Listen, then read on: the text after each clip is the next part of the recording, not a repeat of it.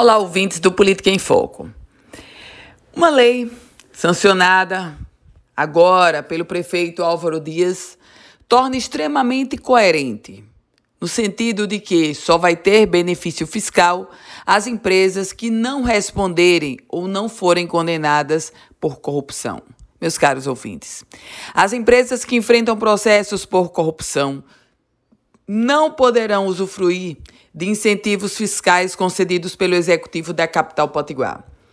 Essa lei foi sancionada pelo prefeito Álvaro Dias, uma lei de autoria do vereador Paulinho Freire, do PSDB, e subscrita pelos parlamentares Cícero Martins, Fúvio Saulo, Preto Aquino e Robson Carvalho.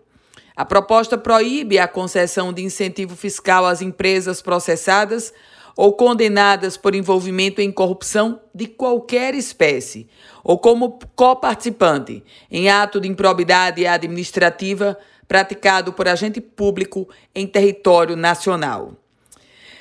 Vejam, é coerente porque como é que o município de Natal, ou qualquer que seja o município, pode oferecer benefício fiscal para uma empresa que é processada por corrupção ou até mesmo que lesou os cofres públicos. A Prefeitura de Natal, com esse projeto de lei, dá exemplo e, aliás, os outros municípios potiguares deveriam ir no mesmo ensejo. Eu volto com outras informações aqui no Política em Foco com Ana Ruth Dantas.